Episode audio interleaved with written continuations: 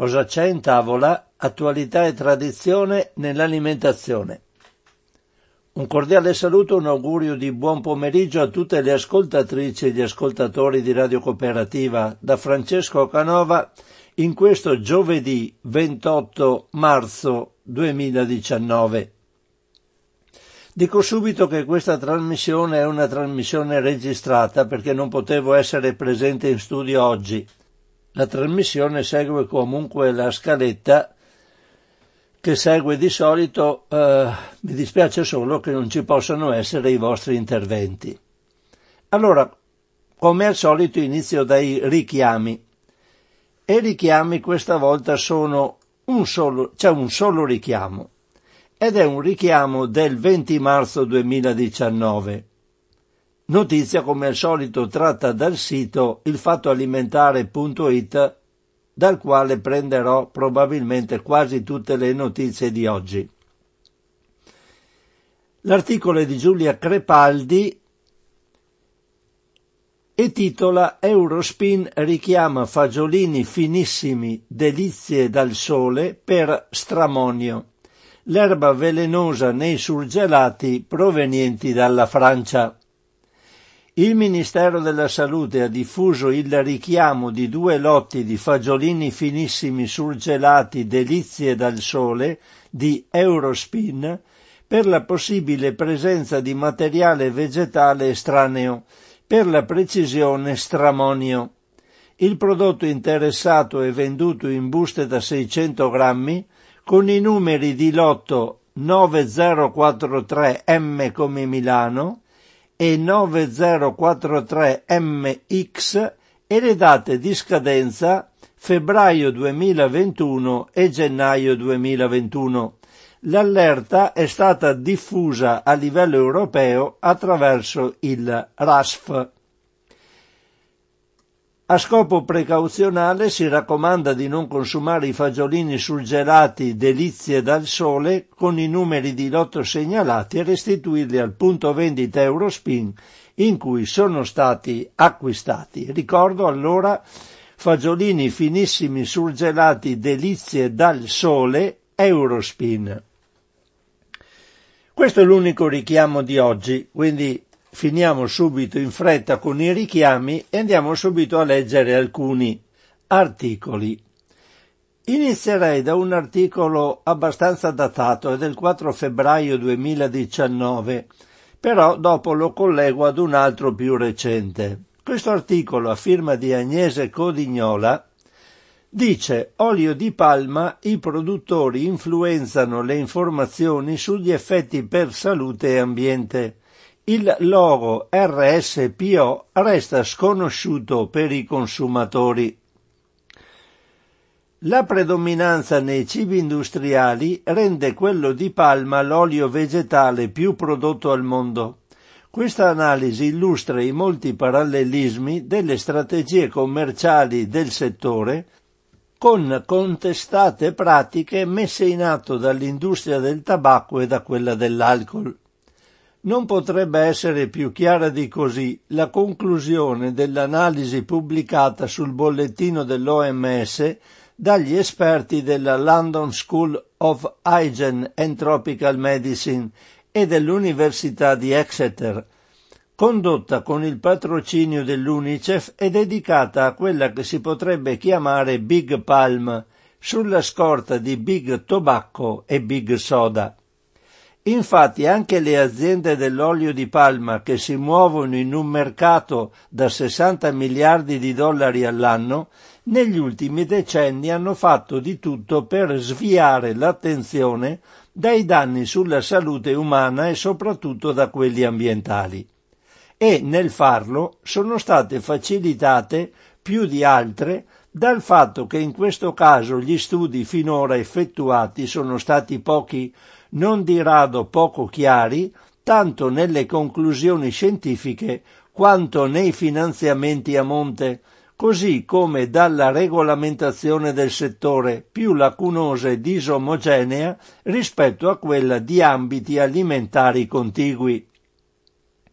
Oggi, soltanto in Malesia e in Indonesia, le piantagioni di palme d'olio coprono un'area grande quanto la Nuova Zelanda e la domanda è stimata in aumento via via che un numero crescente di paesi metterà al bando gli acidi grassi trans, sostituiti di solito proprio dall'olio di palma, più solido a temperatura ambiente rispetto ad altri oli vegetali e quindi perfetto per innumerevoli preparazioni di cibo industriale. A maggior ragione è molto importante essere consapevoli di ciò che succede dietro le quinte e anche senza alimentare teorie complottistiche tenere presente il rischio di possibili manipolazioni nei messaggi che arrivano all'opinione pubblica e le spregiudicate tattiche messe in campo dalle aziende. Lo si vede del resto nelle ambiguità della letteratura analizzata, che riguardano vari aspetti della filiera. Tra gli studi ve ne sono anche alcuni assai controversi, come i nove che hanno avuto un esito positivo, quattro dei quali si è scoperto poi finanziati dalle aziende del settore.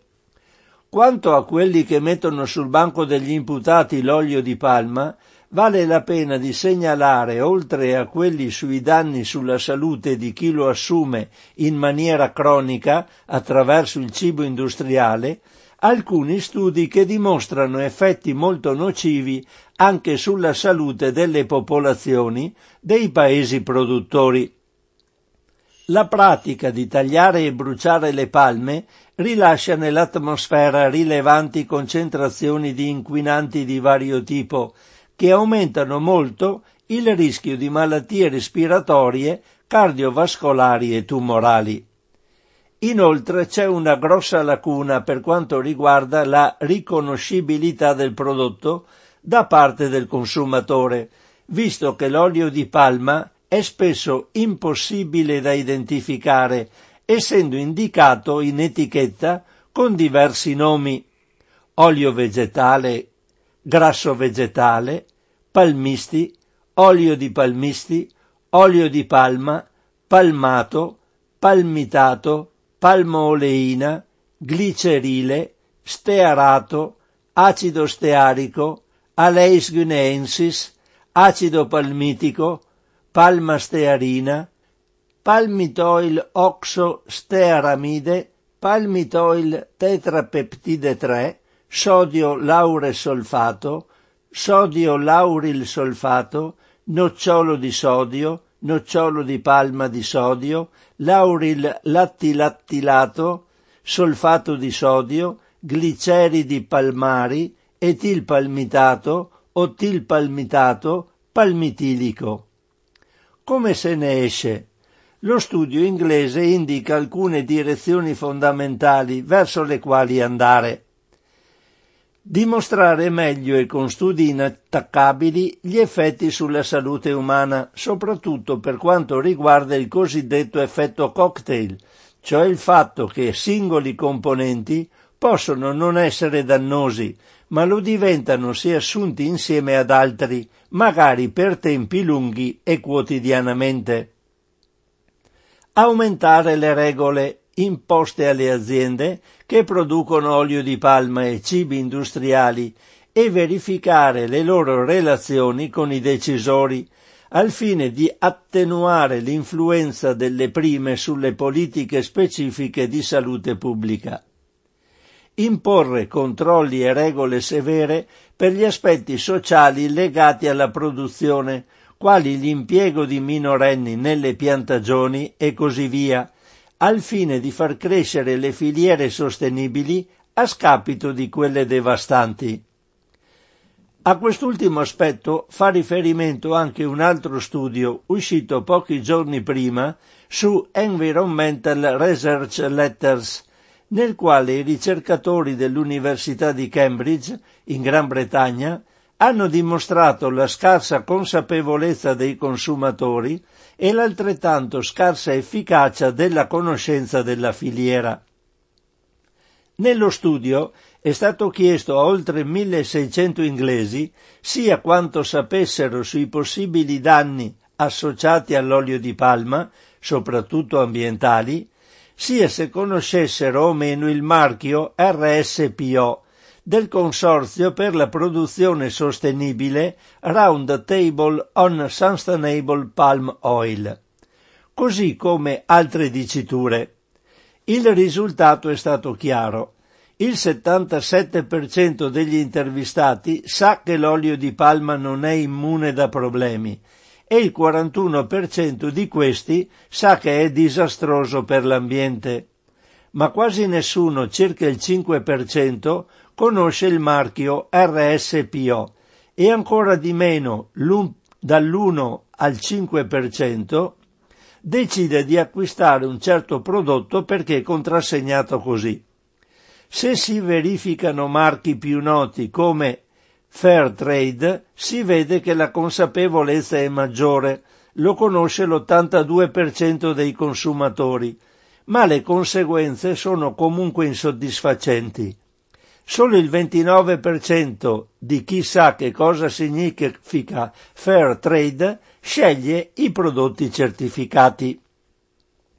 Tutto questo dimostra che basarsi solo sulle diciture in etichetta, soprattutto qualora esse non siano sufficientemente conosciute e chiare, non basta, hanno commentato gli autori, aggiungendo che purtroppo neppure la consapevolezza ha un'influenza significativa sugli acquisti.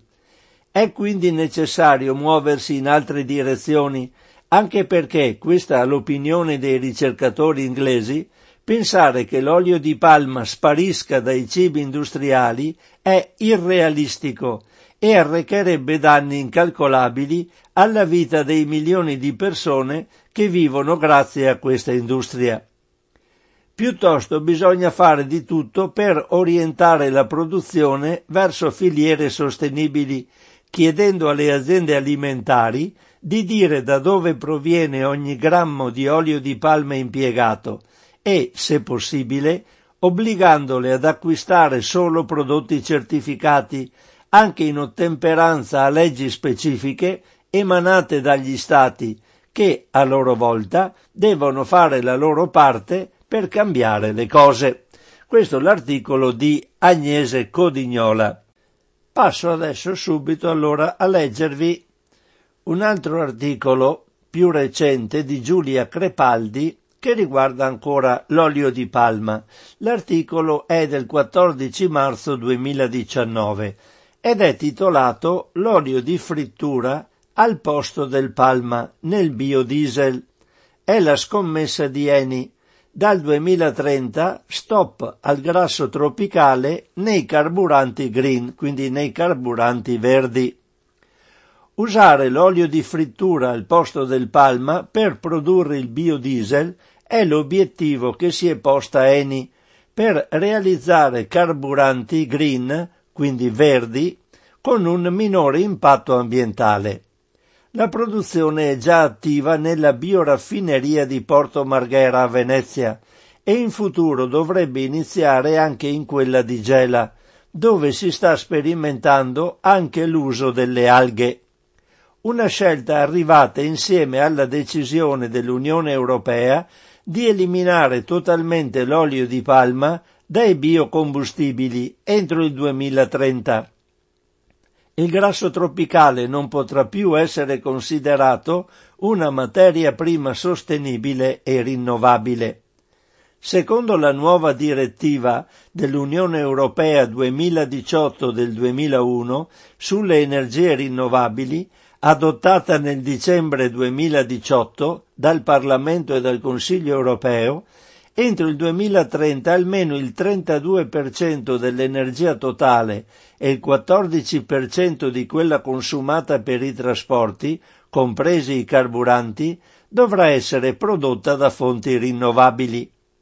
Nella lista non figurano però materie prime organiche che causano deforestazione, e grandi quantità di emissioni di carbonio, come avviene per buona parte dell'olio di palma.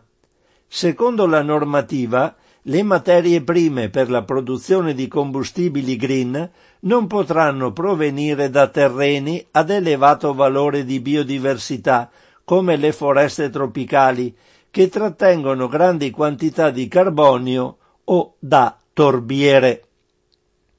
Dal 2021 la quota di palma utilizzabile non potrà essere superiore a quella registrata nel 2019, poi dal 2023 al 2030 scenderà progressivamente fino ad azzerarsi. I limiti all'olio di palma sono stati confermati anche dalla Commissione europea in una bozza di regolamento attuativo da approvare entro la fine del 2019 e per cui si sono incluse, concluse le consultazioni lo scorso 8 marzo. Tuttavia, denunciano le associazioni ambientaliste, la Commissione lascia alcune scappatoie all'uso del grasso tropicale. È concessa infatti un'eccezione per l'olio prodotto in piccole piantagioni, 2-5 ettari, o su terreni che non sono stati sfruttati per 5 anni. In Italia il 95% del biodiesel è prodotto a partire dal grasso tropicale e fino ad ora anche Eni ha utilizzato soprattutto olio di palma, 360.000 tonnellate all'anno, che diventeranno 600.000 quando lo stabilimento lavorerà a pieno regime per realizzare biocarburanti. Da qui è nata l'esigenza di trovare materie prime alternative che non siano anche utilizzate per l'alimentazione umana, come gli oli vegetali e i grassi animali esausti prodotti dalle cucine domestiche, dai ristoranti e dalle aziende alimentari. Attualmente Eni utilizza già il 50% degli oli di scarto recuperati per produrre biocarburanti, ma è solo una piccola parte di quanto se ne produce. Ogni anno in Italia si producono circa 280.000 tonnellate di oli esausti di frittura e o di conservazione dei cibi. Di queste nel 2018 ne sono state recuperate solo 75.000 e quasi tutte dalla ristorazione e dall'industria. Tutto il resto degli oli di scarto si trovano nelle nostre case e, per la maggior parte, finiscono negli scarichi domestici, perché i cittadini non sanno come smaltirli correttamente. Un malcostume che può causare gravi problemi ambientali, inquinamento delle falde acquifere e delle acque superficiali, danni agli scarichi e ai depuratori, nonché la produzione fino a 4 kg di fanghi di depurazione per litro d'olio da smaltire come rifiuti.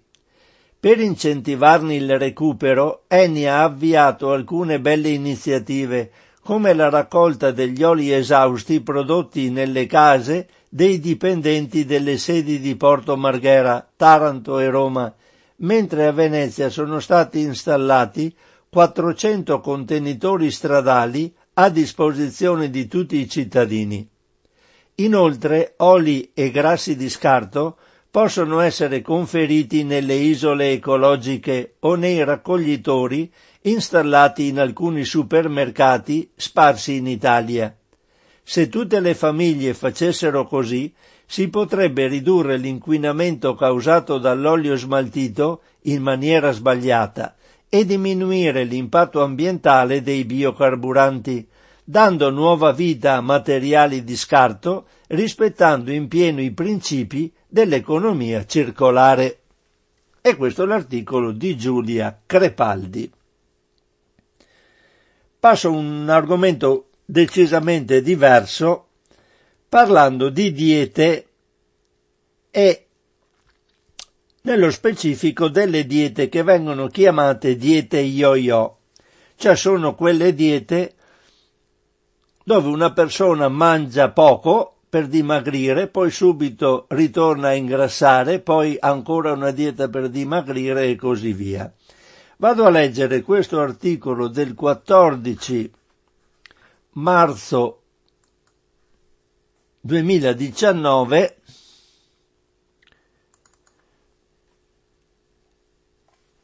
che è a firma della redazione del Fatto Alimentare. La dieta yo-yo potrebbe far male al cuore delle donne. Uno studio della Columbia University lancia l'allarme sui rischi delle oscillazioni di peso. I chili di troppo non fanno bene al cuore, ma perderli può essere ancora peggio. Se il peso perso si riprende in fretta.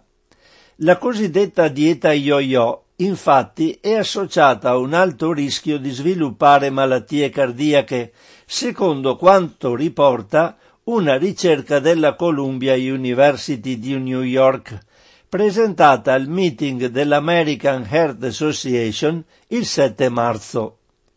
Lo studio, che ha seguito per cinque anni un campione di 500 donne sovrappeso, con età media di 37 anni, mostra come chi ha avuto episodi yo-yo ha probabilità molto più alte di avere problemi al cuore rispetto a chi non ne ha avuti e il rischio cresce con l'aumentare degli episodi. Le donne che hanno partecipato allo studio hanno riferito quante volte hanno avuto episodi yo-yo, ovvero hanno perso almeno 4 kg per poi riprenderli entro un anno. Per valutare il rischio di problemi cardiaci, i ricercatori hanno calcolato un punteggio basato su indice di massa corporea, livelli di colesterolo, pressione sanguigna, glucosio nel sangue, attività fisica, dieta e fumo. Le donne che hanno riportato almeno un episodio yo-yo il 73% del campione, avevano una probabilità inferiore del 65% di avere un punteggio ottimale rispetto a chi, pur essendo sovrappeso, non ha avuto fluttuazioni di peso. Inoltre la dieta yo-yo è correlata con l'82% in meno di probabilità di avere un peso salutare. Nello studio è stato osservato anche come il rischio di malattie cardiache sia ancora più alto per le donne che non hanno ancora avuto gravidanze, quindi probabilmente più giovani delle altre. Secondo gli autori, questo può indicare un ruolo importante dell'età. Può essere che prima iniziano gli episodi yo-yo, peggiore sia il loro impatto servirebbe proseguire lo studio e portarlo da 5 a 10 anni per poter valutare l'importanza dell'età, dicono gli autori. I ricercatori sottolineano come lo studio non provi una relazione causa-effetto tra l'oscillazione di peso e i problemi cardiaci, perché non si può escludere che, per chi fa più fatica a mantenere il peso, sia anche più difficile aderire ai sette criteri del punteggio. Inoltre lo studio è stato fatto solo sulle donne e i risultati non sono generalizzabili a tutta la popolazione, ma almeno un lavoro precedente mostra risultati analoghi negli uomini. Quelli con fluttuazioni di peso avevano un rischio doppio di morire per problemi cardiovascolari rispetto agli altri. La ricerca in questione è stata condotta negli Stati Uniti. Per quanto riguarda l'Italia, uno studio del 2011 mostra un'associazione tra dieta yo-yo e un accumulo di grasso addominale, sottolineando l'importanza della stabilità del peso sul lungo termine. Non è un obiettivo facile, ci ricorda Antonio Pratesi, medico nutrizionista. L'obesità è difficile da trattare, è una malattia cronica che richiede grande impegno e costanza, perché è necessario un cambiamento dello stile di vita. Risultati più stabili sono possibili se si hanno aspettative realistiche. Non bisogna farsi incantare dalle promesse di certe diete drastiche, con le quali l'effetto yo-yo è assicurato, sottolinea Pratesi. Le persone che hanno problemi di peso a volte pensano che sia possibile perdere anche un 25% del loro peso corporeo con la dieta, ma le evidenze scientifiche indicano che è fattibile perderne da un 5 a un 15% e già questo può portare grossi benefici alla salute. Qui c'è la firma di Alice Matone che probabilmente è la firma di chi ha steso l'articolo ma è presentato sul sito a firma della redazione del Fatto Alimentare in data 14 marzo 2019. Sono passati circa 25 minuti di questa trasmissione registrata, quindi metto un po' di musica, un piccolo stacco musicale e dopo riprendo con altri articoli.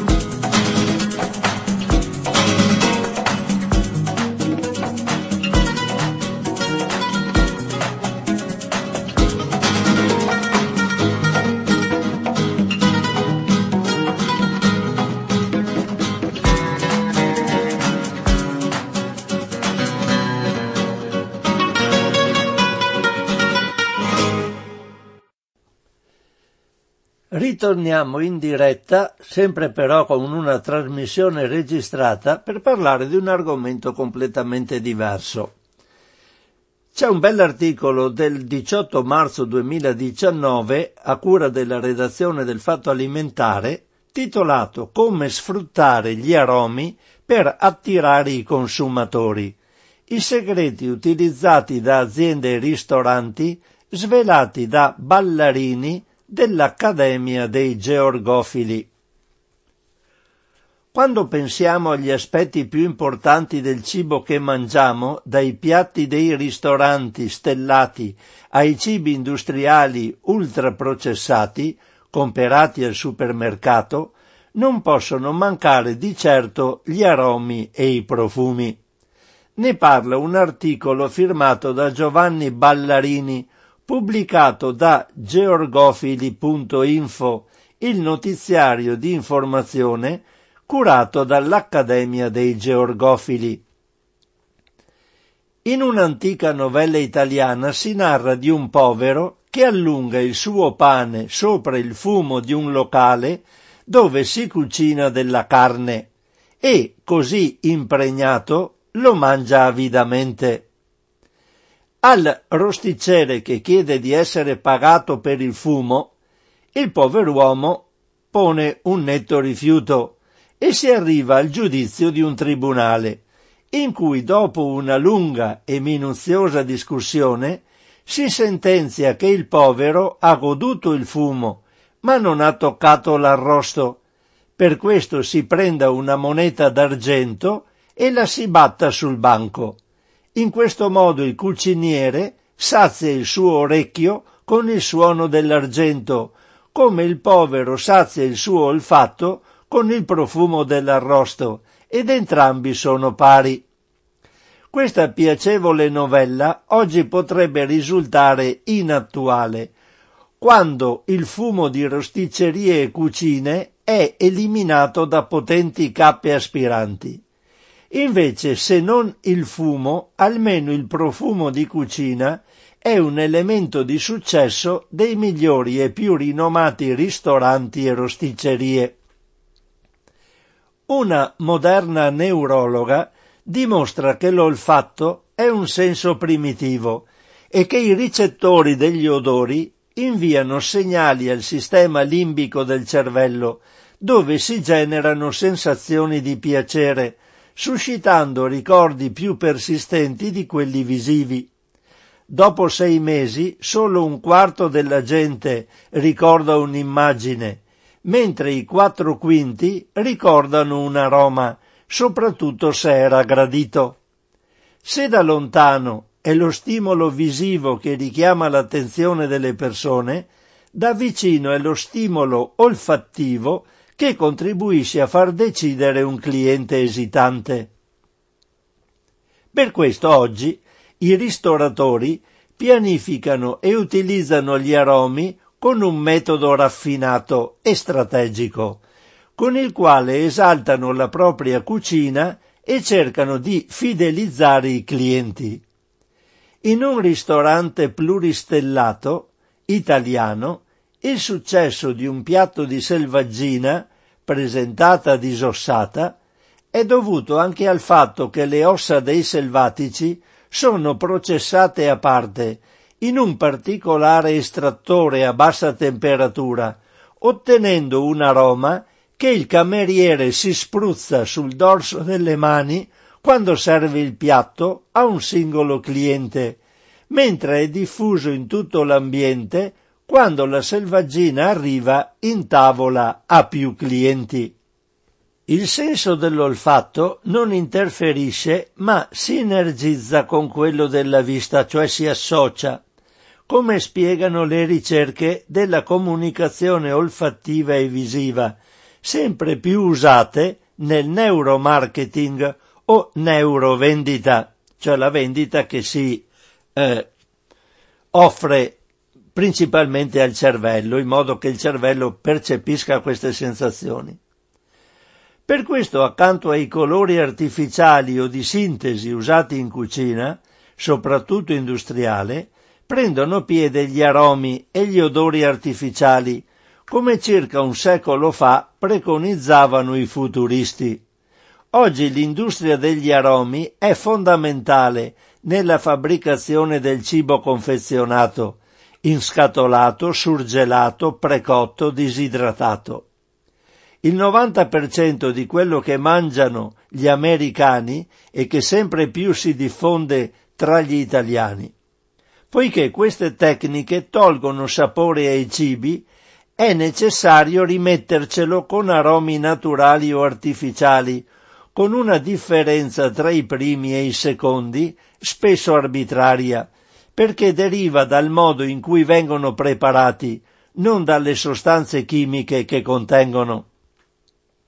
L'industria statunitense degli aromi ha un fatturato di un miliardo e mezzo di dollari all'anno ed è concentrata nel New Jersey, dove si producono i due terzi degli additivi aromatici venduti negli Stati Uniti d'America. L'International Flavors and Fragrances, IFF, è l'agenzia di aromi più grande del mondo e senza il suo ausilio gli hamburger non avrebbero il loro caratteristico aroma, mentre un prosciutto di Praga o un Wurstel non saprebbero di affumicato. Il successo dei concentrati di carne, il primo dei quali è stato inventato e prodotto da Justus von Liebig a metà del 1800, dipende molto dal suo aroma. Nel processo di base degli aromi sintetici si manipolano sostanze chimiche volatili per creare un odore particolare. Poiché gran parte del sapore di un cibo deriva dal suo profumo e dai gas che si sprigionano durante la masticazione, scopo dei ricercatori è di centrare e fabbricare l'odore giusto. Con le biotecnologie oggi si riescono a creare odori realistici e particolari, per esempio di affumicato, di burro fresco, di carne arrostita, eccetera. Le formule di queste sostanze sono celate e le aziende che li utilizzano mantengono il segreto coperto in etichetta dalla aromi, mentre la lista degli ingredienti per creare un giusto aroma artificiale molto spesso è lungo, come una mezza pagina di un libro. Gli odori a cui la memoria è legata a doppio filo non sono solo uno strumento in mano agli artigiani del cibo e ai grandi cuochi dell'alta gastronomia, ma sono soprattutto l'arma più potente che le industrie del cibo usano per fidelizzare i consumatori. Poiché i sapori dell'infanzia lasciano un marchio indelebile, L'obiettivo e la fascia di mercato più ambita dalle catene di fast food sono i bambini. Da ultimo è da segnalare che l'uso degli aromi non riguarda soltanto gli alimenti per l'uomo, ma anche quelli per gli animali, dove il cibo non deve soddisfare l'animale, ma anche e soprattutto il proprietario che lo acquista. Solo così si spiega come i latti artificiali per i vitelli siano preparati con l'aroma di panettone, per compiacere il proprietario e certamente non conosciuto dall'animale. Ecco, e così finiamo questo articolo sapendo che il latte per vitelli è stato fatto con l'aroma del panettone. Così i proprietari del vitello che glielo danno sono contenti quando glielo somministrano perché ricorda loro le feste natalizie, cose da pazzi. Vabbè, comunque, mi interessava sottoporre alla vostra attenzione anche questo articoletto, eh, che, come avete capito, però, è un articolo abbastanza interessante, visto che l'industria statunitense degli aromi ha un fatturato di un miliardo e mezzo di dollari, vuol dire che servono a qualcosa e deve servire a qualcosa anche che nella pubblicità delle acque minerali Uliveto e Rocchetta si parli ancora di acqua della salute. C'è un articolo che dice non è vero, però la pubblicità censurata continua in, te- in televisione e in rete ad imperversare. Andiamo a leggere questo articolo della redazione del Fatto Alimentare datato 19 marzo 2019. Uliveto, acqua della salute, non è vero. La pubblicità censurata quattro volte continua in televisione e in rete. Nuovo ricorso a IAP e antitrust. Sono passati 15 anni, ma lo storico slogan Acque della salute, riferito all'acque minerali Uliveto, continua a imperversare in televisione, sulle etichette delle bottiglie, sull'imballaggio e più volte la frase viene richiamata con caratteri molto evidenti nel sito della Cogedi, come si vede nelle immagini che proponiamo. Qui le immagini naturalmente non posso mostrarvele. Ma procediamo con ordine. Le frasi acque della salute e le acque della salute utilizzate anche negli spot dell'acqua minerale Rocchetta, sono state ritenute scorrette e censurate due volte dalla GCOM e due volte dallo IAP, anche quando comparivano in abbinamento a messaggi che richiamavano alla prevenzione di alcune malattie. La prima censura risale al 2004 ed è firmata dal giurì di autodisciplina pubblicitaria che nella sentenza ritiene l'affermazione le acque della salute inaccettabile perché ingannevole. Il riferimento alla salute è infatti del tutto improprio e potenzialmente equivoco per il pubblico dei consumatori, se riguarda prodotti che essendo e rimanendo semplici alimenti non hanno in sé e per sé alcuna proprietà terapeutica né di prevenzione e presentano caratteristiche mediamente possedute dai prodotti similari. La decisione contesta l'utilizzo dell'articolo le perché sottolinea come le due acque acquisiscano un carattere di superiorità che non possiedono rispetto alle altre acque minerali.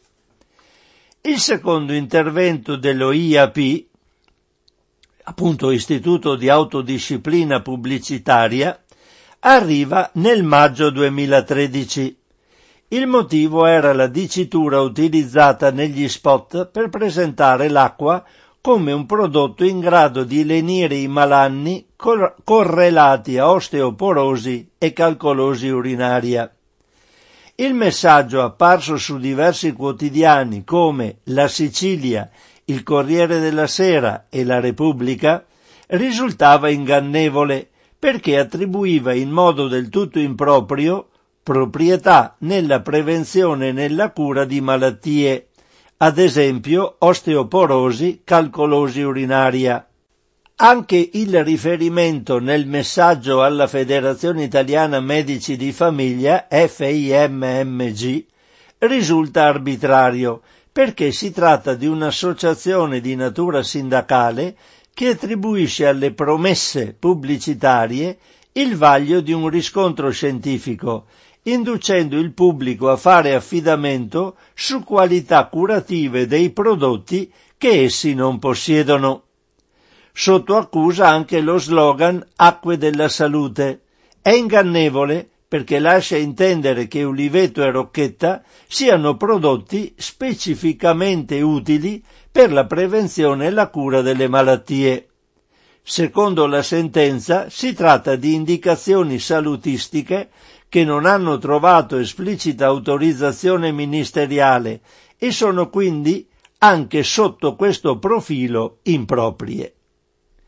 Le censure e le condanne per Uliveto proseguono nel dicembre 2013 con una sentenza dell'antitrust che a proposito del climb, cioè della pubblicità, recitava così.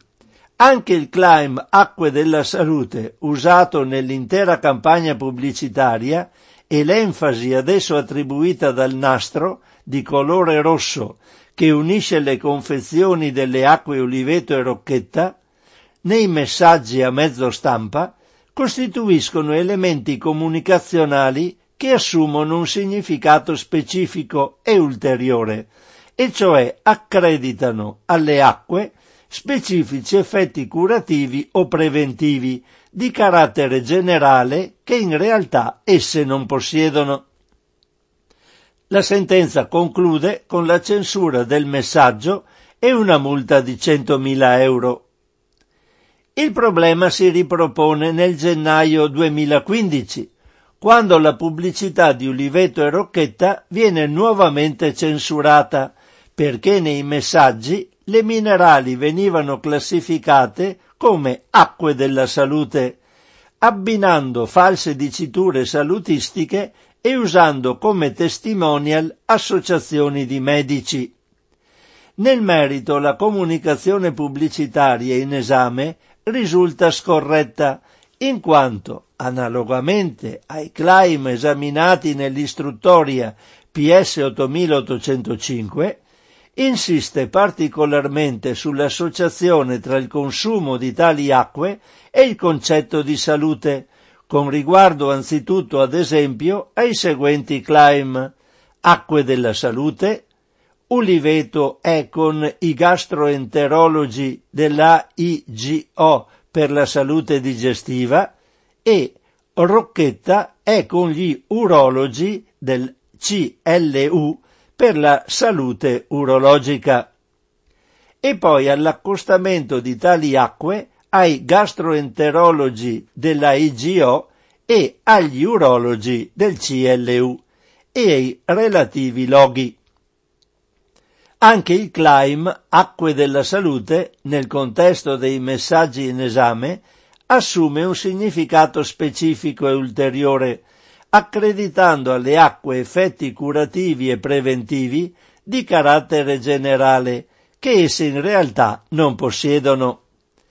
Potrebbe infine risultare scorretto l'impiego del riferimento ai gastroenterologi dell'AIGO e agli urologi del CLU e ai relativi loghi, in quanto suscettibile di far credere ai consumatori che le acque abbiano ricevuto da dette associazioni una particolare approvazione delle loro eventuali proprietà salutistiche sulla base di specifiche procedure di controllo e che il consumo di tali acque possa favorire in modo particolare il benessere e la salute.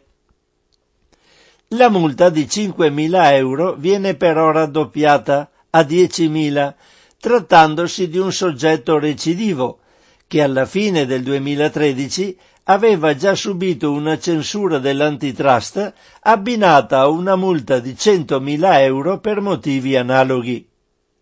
Se Uliveto continuerà ad accumulare censure con questo ritmo, presto potrebbe superare il record di sentenze negative raggiunto in passato da Vanna Marchi e più di recente da Kilocal.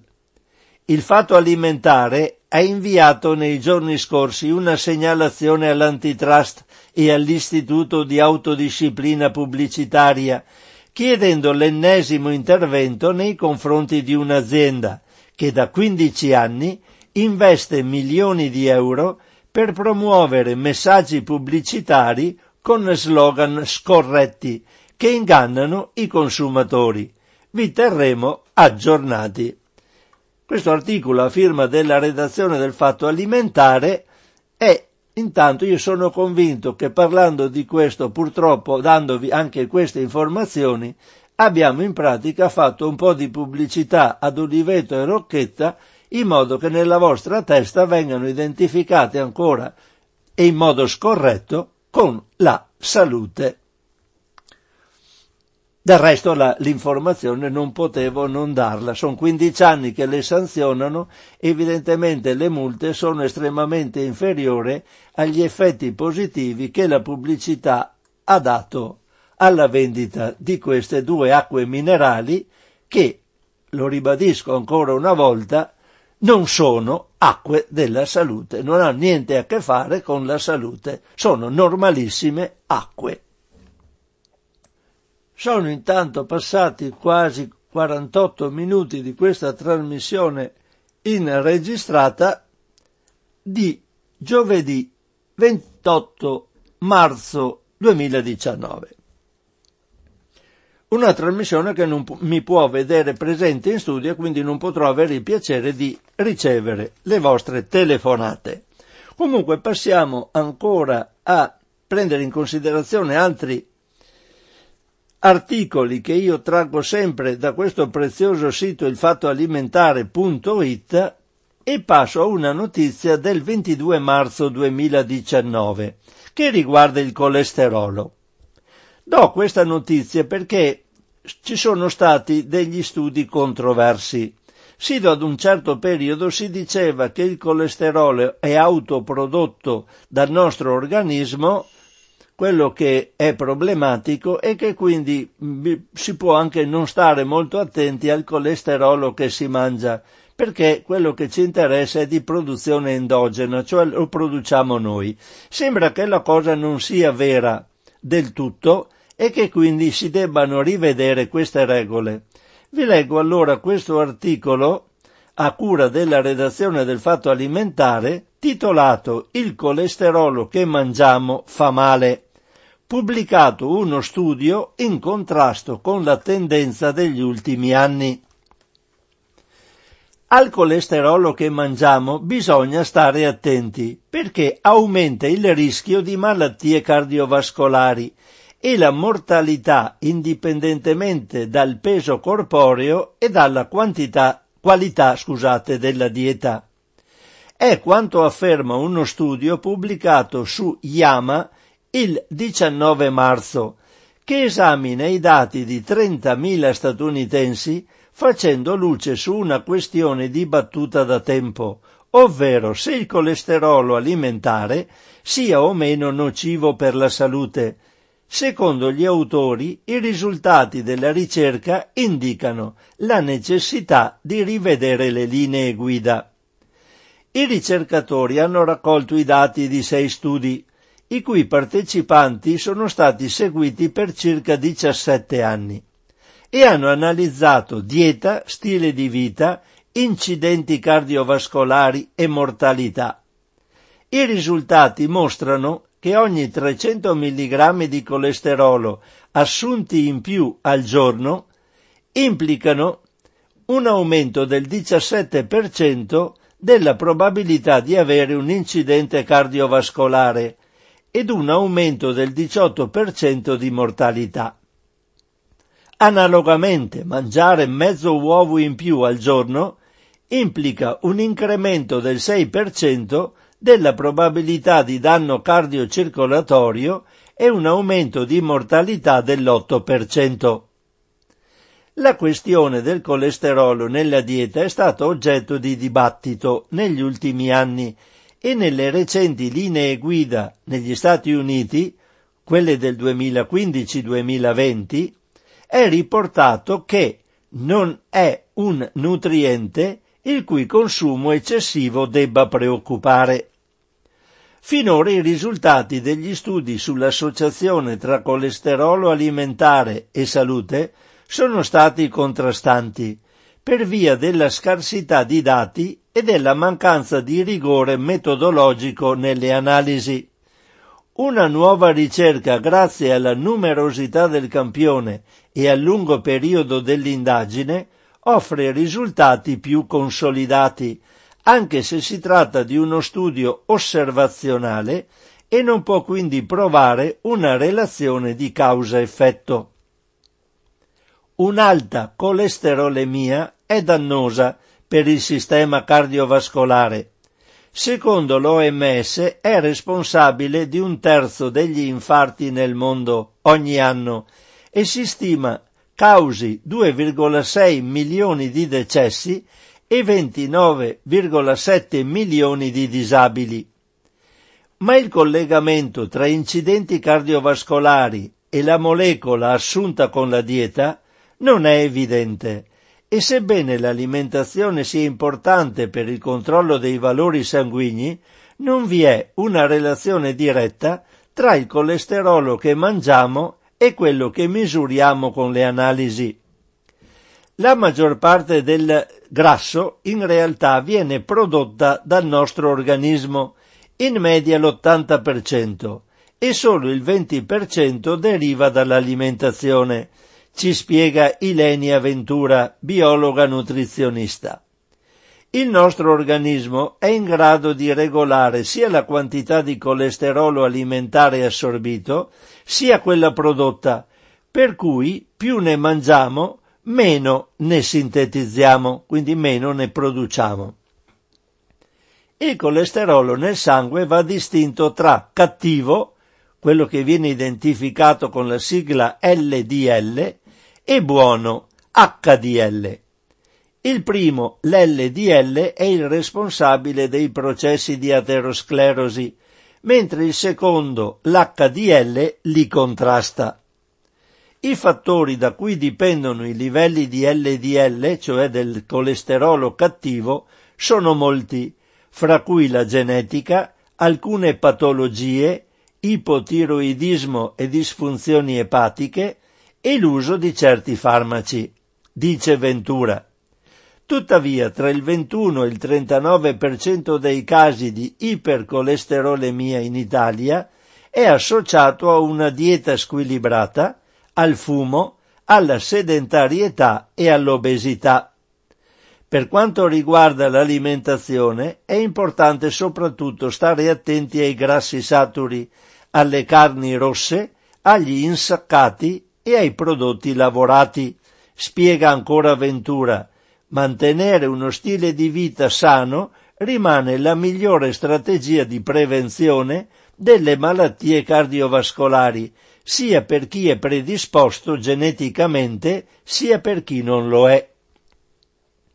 In Italia, secondo le linee guida per la prevenzione dell'aterosclerosi del Ministero della Salute del 2004, i livelli di colesterolo LDL e totale sono ottimali se sotto i 100 mg su decilitro e i 200 mg decilitro, rispettivamente.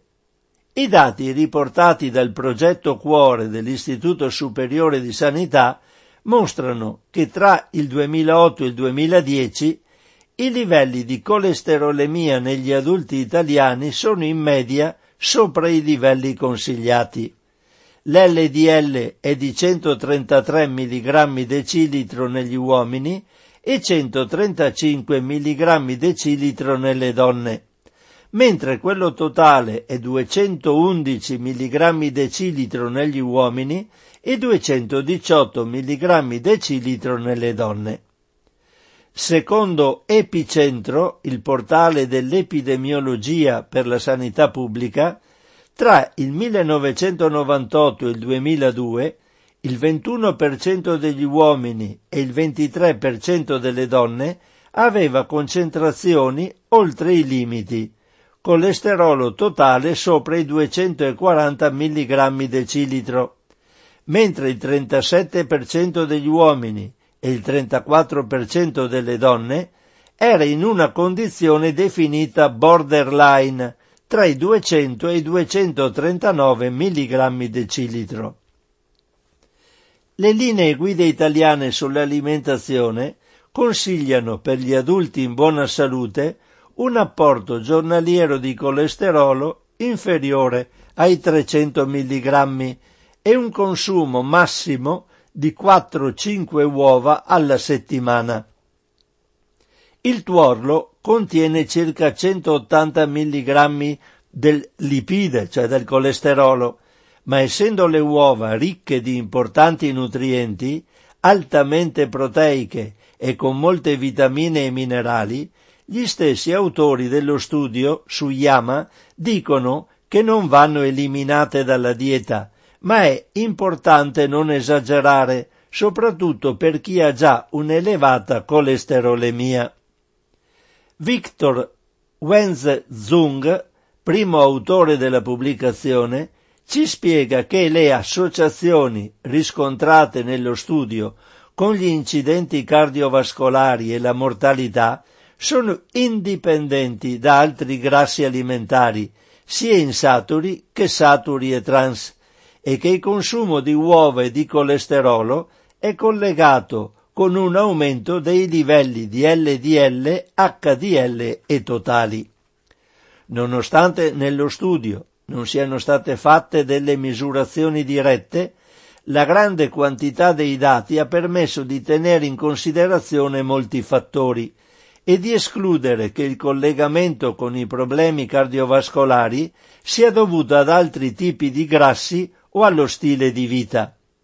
In questa ricerca è stata riscontrata un'associazione tra colesterolo alimentare e sanguigno, mettendo in discussione quanto riportato finora in letteratura. L'impatto netto del lipide sul rischio cardiovascolare, continua Wenzhong, rimane un punto da approfondire, Può essere che la colesterolemia non sia il solo fattore di rischio. Servono ulteriori studi per chiarire i meccanismi responsabili per le associazioni che abbiamo trovato nel nostro studio. E questo è l'articolo sul colesterolo a firma di della redazione del Fatto Alimentare. Un altro piccolo stacco musicale, siamo a quasi 59 minuti di trasmissione.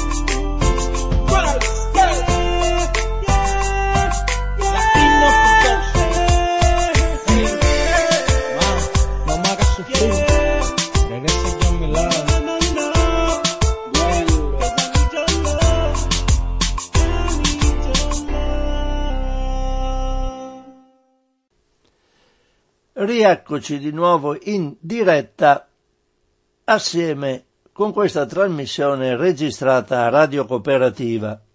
È passata circa un'oretta di trasmissione e adesso prendo in considerazione degli articoli sempre dal fattoalimentare.it che riguardano i pesticidi. Un primo articolo è del 26 febbraio 2019 a firma di Beniamino Bonardi. C'è un dossier di Lega Ambiente sui pesticidi. Preoccupazione si dice per i multiresidui. La normativa europea non considera l'effetto del cocktail, cioè della, dell'assieme dei pesticidi, quando ce ne sono più di uno all'interno di un alimento Lega Ambiente ha presentato il dossier Stop Pesticidi, contenente i risultati delle analisi condotte nel 2017 su 9.939 alimenti dai laboratori pubblici italiani accreditati per il controllo ufficiale dei residui di prodotti fitosanitari negli alimenti. I campioni irregolari sono risultati solo 127, pari all'1,3%, mentre quelli senza tracce di pesticidi sono il 61,4%. Il 34% dei campioni ha mostrato residui di uno o più pesticidi, ma entro i limiti massimi ammissibili ma è proprio qui che si concentra l'attenzione dell'associazione ambientalista, distinguendo tra la presenza di un solo pesticida e quella di due o più sostanze. Infatti la normativa europea fissa limiti per i residui di ogni singolo pesticida, ma ignora quale possa essere l'effetto sull'organismo del cocktail prodotto dalla presenza di tracce di più sostanze, ognuna delle quali entro i limiti massimi ammissibili. Come negli anni passati, la frutta è la categoria dove si concentra la percentuale maggiore di campioni regolari multiresiduo, cioè sono per singolo campione piccolo inciso che faccio io, per singolo pesticida sono tutti all'interno dei limiti ammessi, però ce ne sono tanti di pesticidi regolari. È infatti, torna all'articolo, è infatti privo di residui di pesticidi solo il 36% dei campioni analizzati, mentre l'1,7% è oltre i limiti e oltre il 60%, nonostante sia considerato regolare, presenta tracce di uno o più di una sostanza chimica. Il 64% delle pere, il 61% dell'uva da tavola e il 57% delle pesche sono regolari, ma con multiresiduo. Le fragole spiccano per un 54% di campioni entro i limiti, ma con più di un residuo e anche per un 3% di irregolarità.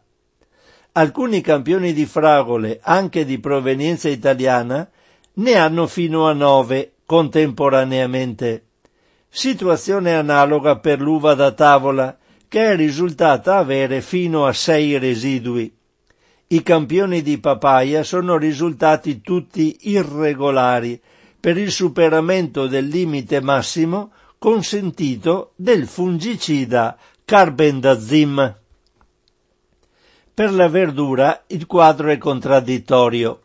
Da un lato il 64% dei campioni risulta senza alcun residuo. Dall'altro si riscontrano significative percentuali di irregolarità in alcuni prodotti, come l'8% dei peperoni, il 5% degli ortaggi da fusto e oltre il 2% dei legumi, rispetto alla media per gli ortaggi, 1,8%. Ad accomunare la gran parte dei casi di irregolarità è il superamento dei limiti massimi consentiti per i fungicidi, tra cui il più ricorrente è il Boscalid.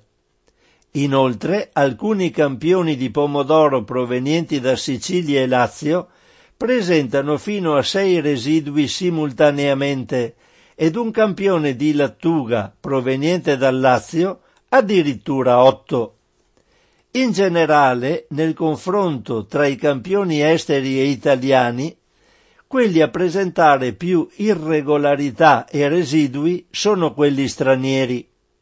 Sono irregolari infatti il 3,9% dei campioni esteri rispetto allo 0,5% di quelli nazionali e presenta almeno un residuo il 33% dei campioni di provenienza straniera rispetto al 28% di quelli italiani. Sul fronte dell'agricoltura biologica, i 134 campioni analizzati risultano regolari e senza residui, ad eccezione di un solo campione di pere, di cui non si conosce l'origine, che risulta irregolare per la presenza di fluopicolid. Non è possibile allo stato attuale sapere se ciò sia da imputare a una contaminazione accidentale, all'effetto deriva o ad un uso illegale del fungicida. Lega Ambiente osserva che l'ottimo risultato è ottenuto anche grazie all'applicazione di ampie rotazioni colturali e pratiche agronomiche preventive che contribuiscono a contrastare lo sviluppo di malattie e a potenziare la lotta biologica tramite insetti utili nel campo coltivato. Questo è l'articolo di Beniamino Bonardi, al quale volevo associare poi un articolo dove si parla di chi mangia solo biologico e della percentuale di pesticidi nell'organismo che in questo caso scenderebbe. Vado a prendere questo articolo, cerco di arrivarci in fretta, che è del 14 febbraio 2019. Permettetemi di fare queste digressioni qua non molto veloci, ma a casa ho una certa difficoltà perché ho più computer da gestire in uno spazio ristretto. Allora, qui c'è l'articolo di Agnese Codignola, come dicevo, 14 febbraio 2019, titolato Mangiare solo cibo biologico fa crollare i livelli di pesticidi nell'organismo, i risultati di uno studio dell'Università della California. Una dieta tutta biologica fa crollare il livello di insetticidi, erbicidi e fitofarmaci nell'organismo. Il risultato dello studio pubblicato su Environmental Research dai ricercatori dell'Università della California di Berkeley può sembrare, sembrare banale, ma non lo è, perché contiene diversi elementi di novità.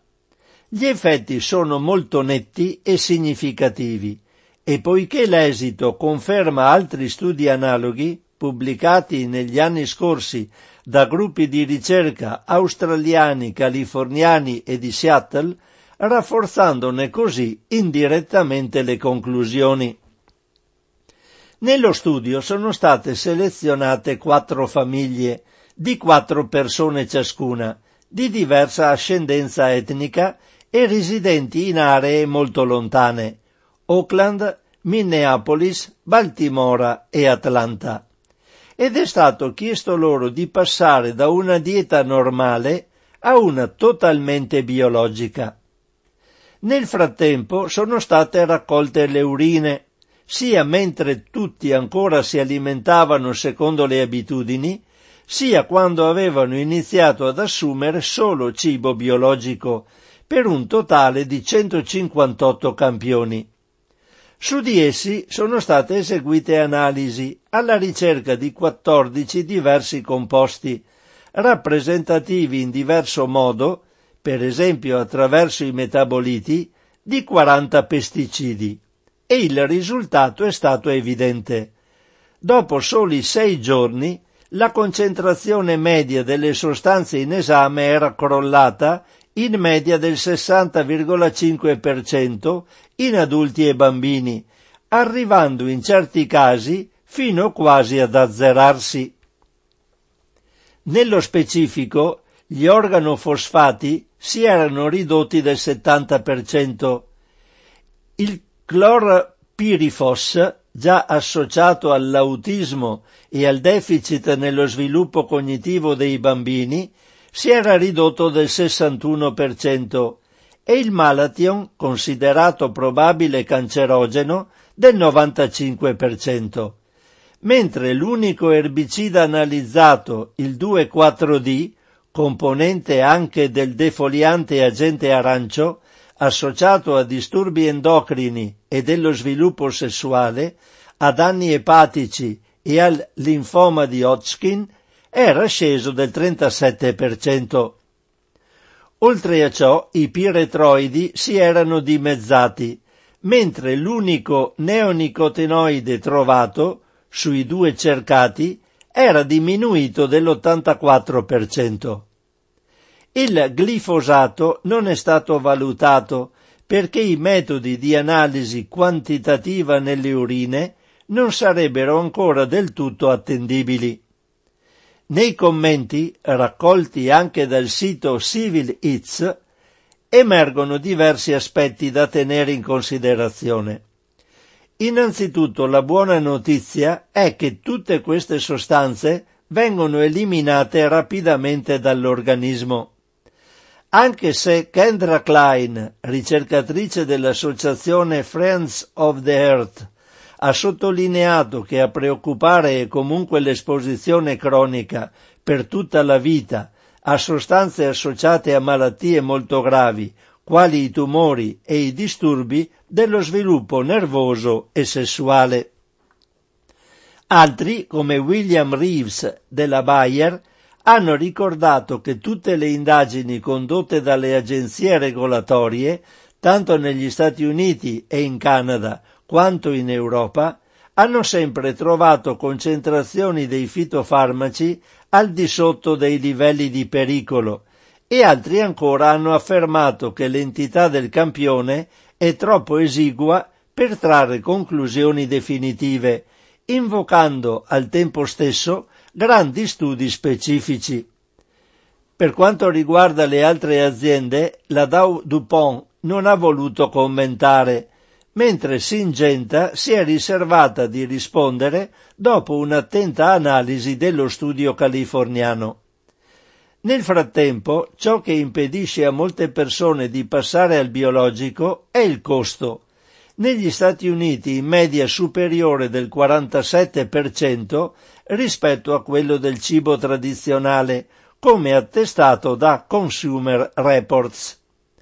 A questo proposito, secondo l'autrice del commento Meg Wilcox, il governo farebbe troppo poco per aiutare la produzione biologica, in gran parte proveniente dall'estero. Investirebbe meno del 2% dei fondi federali per la ricerca in agricoltura nel settore e finanzierebbe troppo poco le filiere. Anche se nei prossimi anni ci sarà un lieve miglioramento, visto che si passerà dagli attuali 9 milioni di dollari ai 24 del 2023. Per questo il divario nei prezzi sarebbe ancora piuttosto rilevante. Nel frattempo alcune aziende come Wool Foods e Costco si starebbero già muovendo chiedendo ai loro fornitori di non usare più molte di queste sostanze. Klein, preoccupata del fatto che qualcuno potrebbe pensare di evitare frutta e verdura, non potendo permettersi quella biologica, consiglia di procedere per piccoli passi, per esempio limitando il consumo di quella che l'Environmental Working Group ha definito la sporca dozzina, ovvero fragole, spinaci, nettarine, mele, uva, pesche, ciliegie, pere, pomodori e sedano, seguita da patate e peperoni, anche se l'invito appare piuttosto difficile da seguire, essendo questi frutti e queste verdure molto presenti nella dieta occidentale. E questo è l'articolo di Agnese Codignola. Siamo intanto arrivati a circa un minu- un'ora e sedici minuti di trasmissione e siccome stiamo parlando di biologico sottopongo alla vostra attenzione anche questo articolo di Giulia Crepaldi che è del 15 marzo 2019. Mense biologiche 10 milioni di euro per ridurre i costi per le famiglie il fondo del Ministero delle Politiche Agricole, Alimentari, Forestali e del Turismo a sostegno dei pasti biologici nelle scuole. 10 milioni di euro per sostenere le mense scolastiche biologiche. Il fondo è stato stanziato dal Ministero delle Politiche Agricole, Alimentari, Forestali e del Turismo con il decreto ministeriale 11.703 del 29 novembre 2018 e potrà essere utilizzato dalle regioni e dai comuni per ridurre i costi per le famiglie beneficiarie delle mense bio e in parte anche per iniziative di informazione ed educazione nelle scuole. I fondi stanziati saranno spartiti tra le regioni sulla base del numero di pasti serviti dalle mense biologiche registrate al 30 giugno 2018. Si tratta di oltre 11 milioni di pasti bio, per una cifra pari a 0,89 euro ciascuno.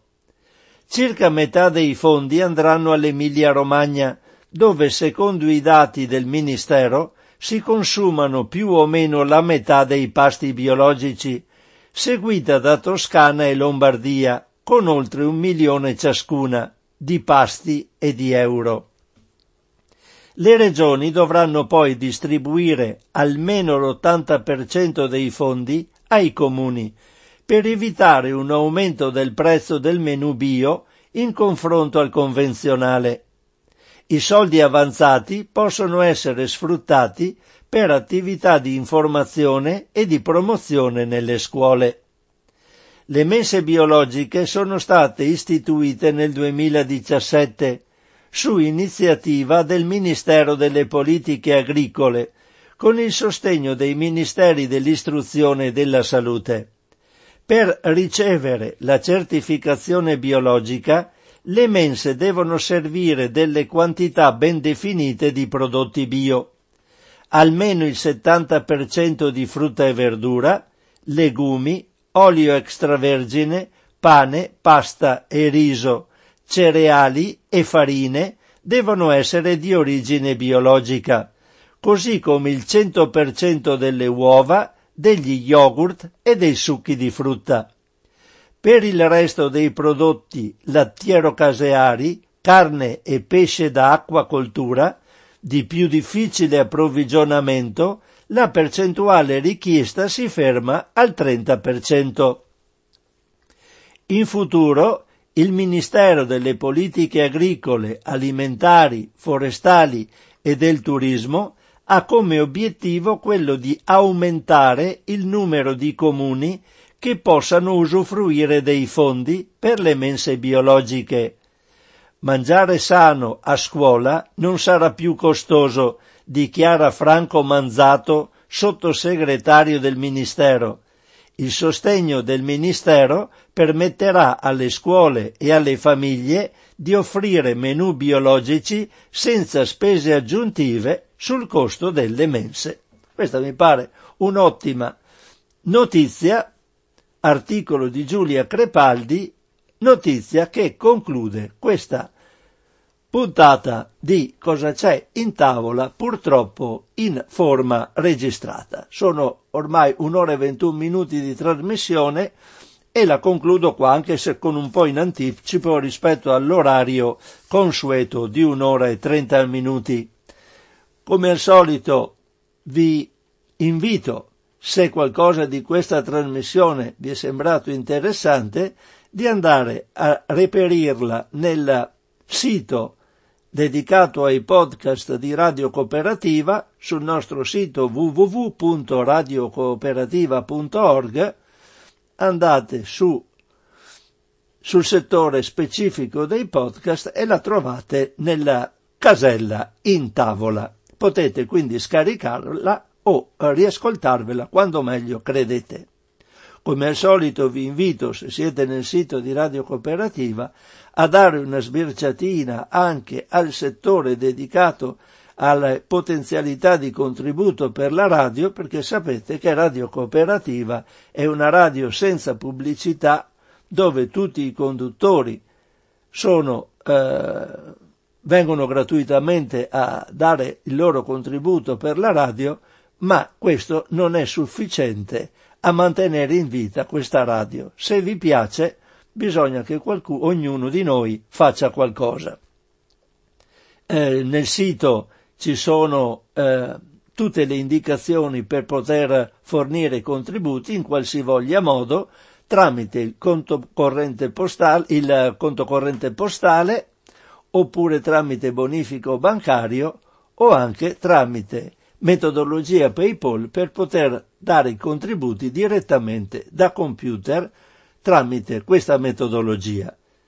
Finisco qui la trasmissione di oggi, mi scuso ancora perché era registrata ma non potevo fare altrimenti. Quindi ci diamo appuntamento tra una quindicina di giorni sperando che le cose mi consentano di essere presente fisicamente in studio e quindi interloquire con voi. Un caro saluto a tutti da Francesco Canova.